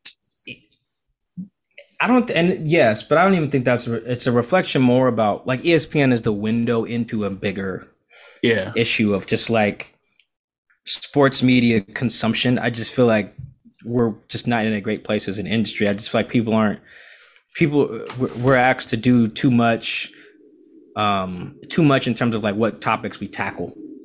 Like we just we really just kind of turned ba- basketball and football into year round cycles, and we've we're just like cycling the same teams, the same markets, and the same players, and the same conversations, and it's just not pushing any envelopes anywhere. and that's just making for a really ugly discourse. And then when it is time for something serious, when Naomi Osaka doesn't want to do media anymore, when Deshaun Watson happens, when Colin Kaepernick happens, we're just ill-equipped because we've been arguing whether Bron or, or MJ is the GOAT for 10 years. and when something actually worthwhile comes, it's like, ah, ugh, I don't, I don't, I don't know. Was that a noose in his uh, thing in the NASCAR? I don't know. You know, like these are like legitimate topics. Why Bomani's on this rise because he is equipped to handle all of those things. Uh, because he's been doing them and, and sees value in them, not just debating whether like the Cowboys will make the playoffs for the umpteenth episode of insert show here. Mm. Like that's all we've become. It's almost like a chicken and egg thing. Like I bet you, if I said that to a producer of a, a Fox or ESPN, or they'd be like, "Well, Mike, look at the numbers when we talk about the Cowboys." It's like I feel you, there's a way to put the candy in the medicine. I think, and I think Bomani does that pretty well. A lot of people do, but like yeah. we don't have enough, which is why the industry is just like every time we turn on the TV, it's debating LeBron and the Cowboys and the Lakers, and it's like yeah, tired of that, you know. Like I, I, I didn't really notice it until I was in Seattle in December and turned TV on at like nine thirty, and Stephen A. Smith is just screaming back at me. I was like, "Nah, come on!" Like it's half nine, nine thirty in the morning, man. I don't, I don't know, like it's the East Coast West Coast thing, but uh, he's actually doing it at like news. It's much more reasonable, but it's it's a lot. And it's well, it's screaming about nothing that's important. And I think that's what's really like sports. Yeah. sports journalism has actually the idea like, like there's a really interesting conversation to be had about like transgender athletes right now. It's like a really fascinating convo to be had, and we're just too busy talking about whether the Lakers are getting the play in. you know, like it's it it, it, there, there's just a lot women's sports in general we just don't talk about on TV that much not at all there are people doing it I shouldn't say that but you know what I mean like it's yeah. largely NFL NBA barely even any college you know until they like dominate the sport in like the postseason runs it's very watered down industry you know and it doesn't have to be there's so much other fascinating stuff going around in sports yeah I mean I think we said it last time you're on Mike but we've got like people like Alex Scott who's used to play soccer over here. She's everywhere. She's on covering soccer, but she's also covering like just daytime TV, and she gets flack from all corners when she's just been given a job and she's doing it pretty well, I think. But there's a you, uh, Mike, you should probably Google Alex Scott and maybe maybe understand what the what, there's a there's a few uh, levels to maybe why the criticism's coming her way. But um, but yeah, it's just yeah, it's uh, it's starting to happen over this side of the pond as well because there's there's a lot more women talking about sports where women haven't been on the platform to talk about sports over here as often and as commonly as they are now. But uh, Adam, anyone for the bin? Did we ever put Michelle Tafoya in the bin? Don't think so. Oh my god! Wow. I mean, that was yeah. like that was like twenty four hours. That was like Monday night football time that she did all that. I mean, she's going in the bin, and I'm kicking that bin down a fucking hill because Wow, she, yeah. It, it, wasn't just. There's so many layers to this one, but it, it, it wasn't one... just the Republican Party thing, was it? She doesn't want the what's the the thing they're trying to get rid of out Florida schools. The oh, uh, critical race theory. There you go. Yeah, that's what she's trying to yeah. like fundraise against, isn't she? I mean, the thing that I can't believe is that she was. I mean, basically, her job, like you know, she's pretty lucky to have earned as much money as she has done when her job in general has been running after a coach, you know, getting a sentence and just regurgitating it on TV after half time. But fair players, you know, it's good money if you can get it. But she had like blogs written and saved in her drafts that were basically hugely racist when she was covering the people she was criticizing the day before she released those blogs. And I don't know. I mean, that's like evil to me. Yeah, no, her and um, her and Will Cain, man, they did. They were like towing towing a line where at their previous employer, and then as soon as they got free, they just let it fly. Yeah, like Will Cain left ESPN and went straight to Fox News and was like, "Yep, here I am with these stakes." Like Michelle, Michelle wasted, was, in no time. she was talking to Megyn Kelly like when the field goal was still sailing through the uprights of the last playoff game. Um, like she's evil. And to have been given such a platform and earned so much money covering people that she's now going to spend the next 20 years just putting their foot on and trying to tread into the ground. I, I, I don't know. I just, it's borderline inhumane to me. Like, yeah, no, yeah, but that that's a good. I forgot, I forgot all about her. Yeah, that oh, was just a wild, like little pivot there. I just couldn't. It just came out of nowhere. I don't pay attention to her that much, so just yeah, she just hopped out the window like, "Yo, you got these takes. You were ready to get these, yep, to get these off." Oh man, there's so many people to put in a bin these days. Can you do multiple people? Yeah, yeah do whatever, do whatever. You'll be I, I, we, we, can we can rent you out a catering size bin. You can have a skip. you can do whatever you want. Oh man, there's so many people. I think um I think specifically for the Kaepernick stuff, I I, I think I think Pete belongs in there.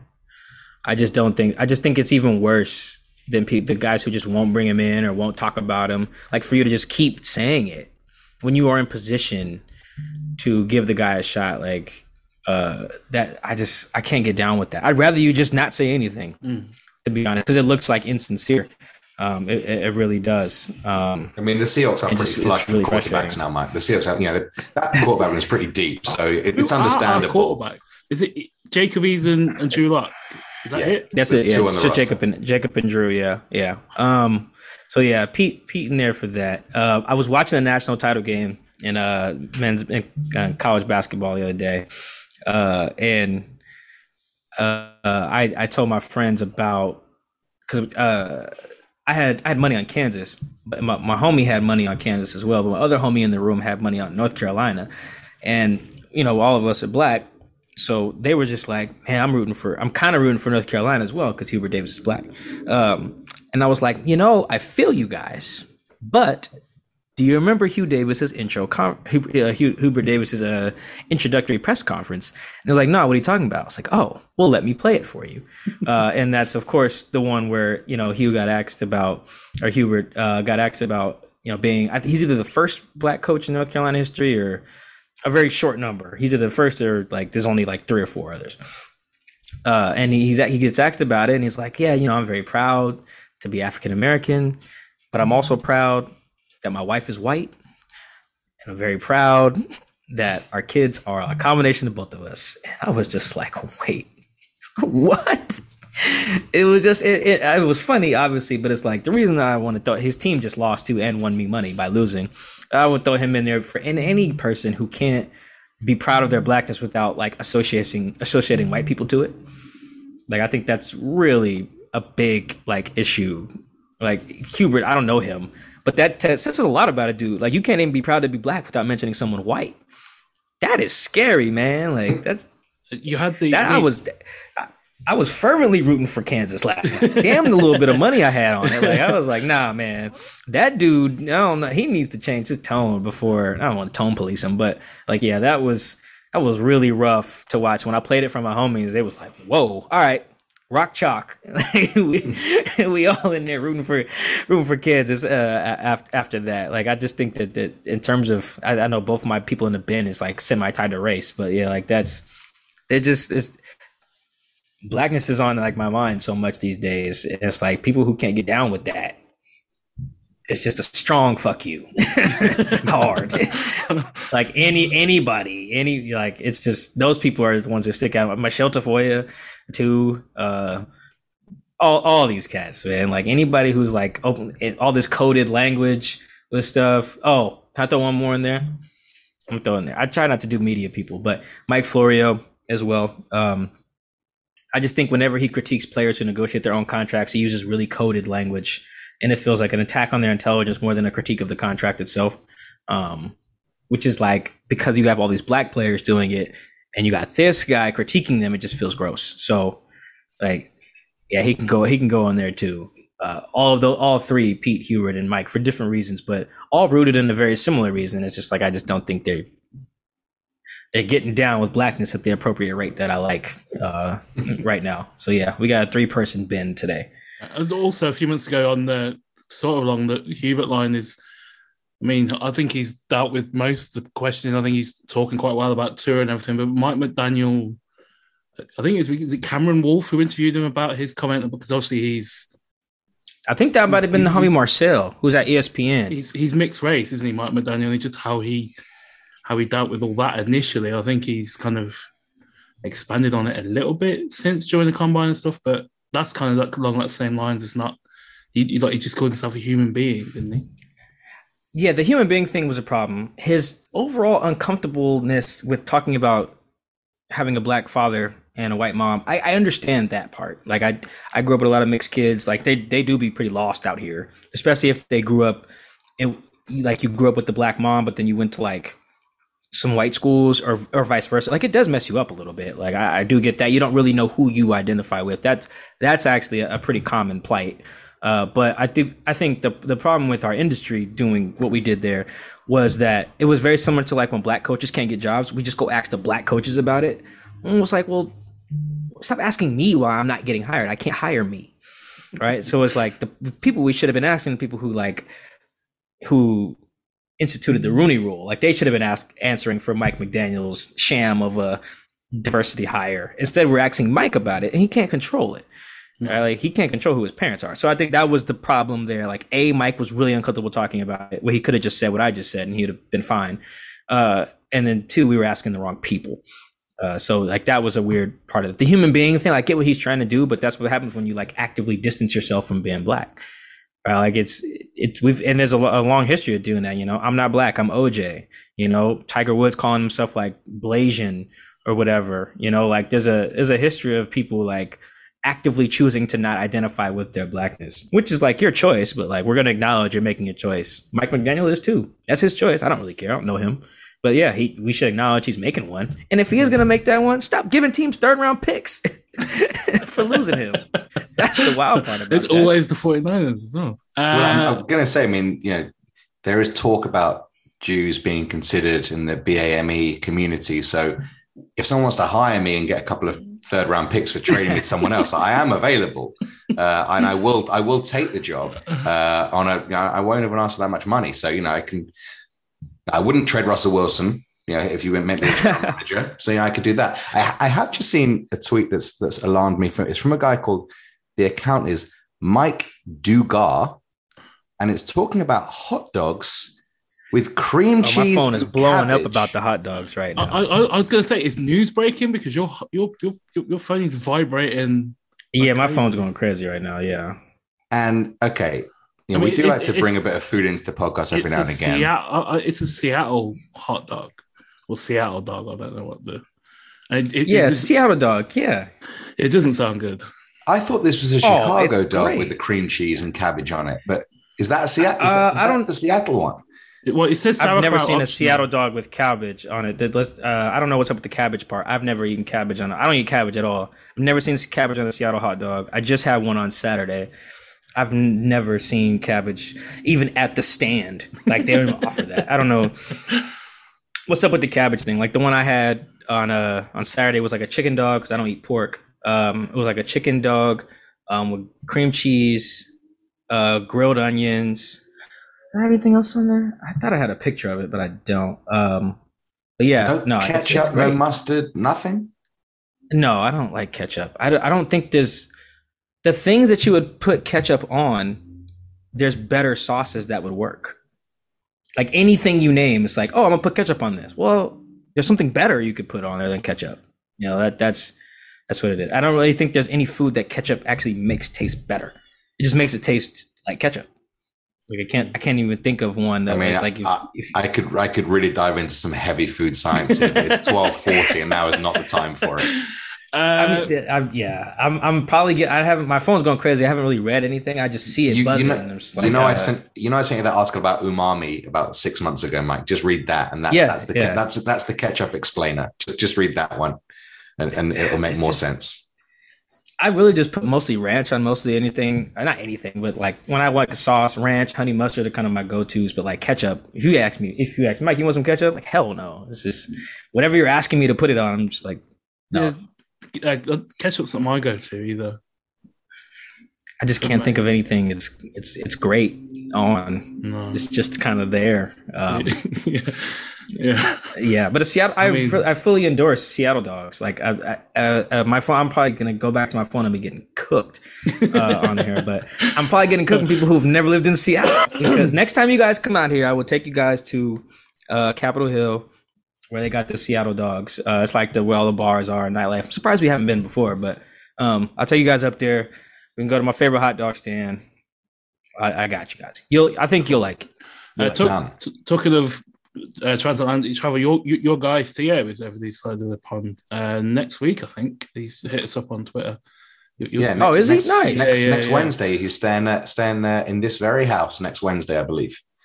Oh, word! That's dope. Oh, no, no, yeah, no, no, man, but- that's dope. Yeah, Theo, Theo's the homie, man. He just got Yeah. done covering Gonzaga for the first time, man. Yeah, yeah. Um, And talking of transatlantic travel, uh, Lions at Lions v Seahawks at Tottenham Hotspur Stadium in October sounds sounds nice, doesn't it? Or like twenty twenty three. that would be avoiding a trip to Detroit. Yeah. Um, sure. I don't, I don't have any reason to go to Detroit, so yeah. Uh, uh, yeah. I, I still want to keep the New Orleans trip, so I hope that's not over over there. But like, if it was Detroit, sure, or Arizona, I need to go back to uh, Phoenix. So yeah, one of those over there would be great. Yeah, and also as Adam pointed out on WhatsApp a few weeks ago, um, Russell Wilson is another Seahawks player who played his last game for the Seahawks in Arizona. yeah, yeah, he is. Oh wow. so yeah, no one needs to go back to Arizona. Um, No, no, not at connected all, to this. not all. Uh, so I'm, I'm sure everyone listening already follows and reads all your stuff. If, if there's someone who's uh, gone through the cracks, where can people catch your your musings, your opines, and your voice on a podcast? Uh, yeah, just go to my Twitter at Mike Dugar. It's a uh, it's a one stop shop, and My author page uh, that's in my bio has every link to every athletic story, and then my uh, the podcast, the Seahawks Man to Man podcast, is always pinned to the top of the profile. So you really don't got to go anywhere else. Just Yeah. go to my Twitter. Even if you don't have a Twitter, just type it in. It'll pop right up. Boom, you get everything I do. Yeah, Seahawks Man to Man that stole exclusivity over Doug Baldwin, and I've heard is stealing exclusivity over another one of our Seahawks player guests. Uh, I don't know if we're gonna do that one um anymore. We're like in full on draft mode now. Um, so me and Chris are grinding on draft. I'm actually gonna watch some Malik Willis tape here tonight, maybe. Yeah, Maybe when I get finished with this Drew Lock footage. yeah. If like it means absolutely nothing, it's my opinion. But if if, if they take a quarterback, I think it's Malik Willis or just fuck it all in 2022. I think. I've He's I've I've so I've, uh. I've talked myself into the kid from Cincinnati for what that's worth. Okay. I think I think he can watching some of his tape like he he makes the throws that that he makes the throws that Sean McVay wanted Jared Goff to make and when he wouldn't make them like he makes the throws that that's why all right we got Stafford now. Like that that, that and then you don't have to throw a no look but that like that that that uh that throw he made that was a no look in the Super Bowl it's really just like a dig behind the linebacker and that's just the throw that Jared Goff can't make. Um, and Russ doesn't really like throwing it either. It's weird. I mean, Baker doesn't throw it either. Like, if you're not willing to basically hit a backside dig, you're not going to last in the NFL very long. And um, Desmond, he's got good vision. Um, so if they take him, I'd be cool. I haven't watched Corral or Kenny Pickett enough, so they're on my list after I finish Malik and Desmond. Cool. Yeah. Uh, Patreon.com forward slash pedestrian podcast, Spotify, Podbean, iTunes. Uh, shout out. I know he gets some criticism. Pat McAfee is a fucking star. That was incredible this weekend at WrestleMania. The dude, like, he's uh, uh, he's he's he's 34 years. He's 34, I think 35. So he's basically a year older than me. So his entry points to wrestling, he was in the ring with in uh, Cowboy Stadium. It's just it's so fucking cool watching a guy just like yeah, it's it was it was insane to watch and like like he he, he can he can do he can do that stuff as well. He can he can uh, chore- choreograph res- wrestling matches against uh, uh, 24 year olds and then 76 year olds in the drop of a hat. Is yeah, he's a, he's a star. I know he gets some criticism for a lot of some of the things he does, but yeah, he's Justifiably so, some of that criticism. But Yeah, yeah, yeah, you're yeah. right. Yeah. yeah, uh, yeah. Uh, I think yeah, massive thanks as always, Mike. We always enjoy having you on and taking your time out your busy schedule of uh, Seattle Dogs and uh, quarterbacks from Cincinnati. Oh, appreciate you guys having me always. The bin is one of my favorite things. So I love getting that part. well, yeah, uh, yeah. Until uh, in a few weeks, we're going to do a draft thing for a few of the guys on Patreon. I think we're just going to. Uh, well, my plan is just to drink and get drunk while the Seahawks make picks for players who they're not going to give a second contract to. And yeah, until next time, this has been the Pedestrian Podcast. That's right.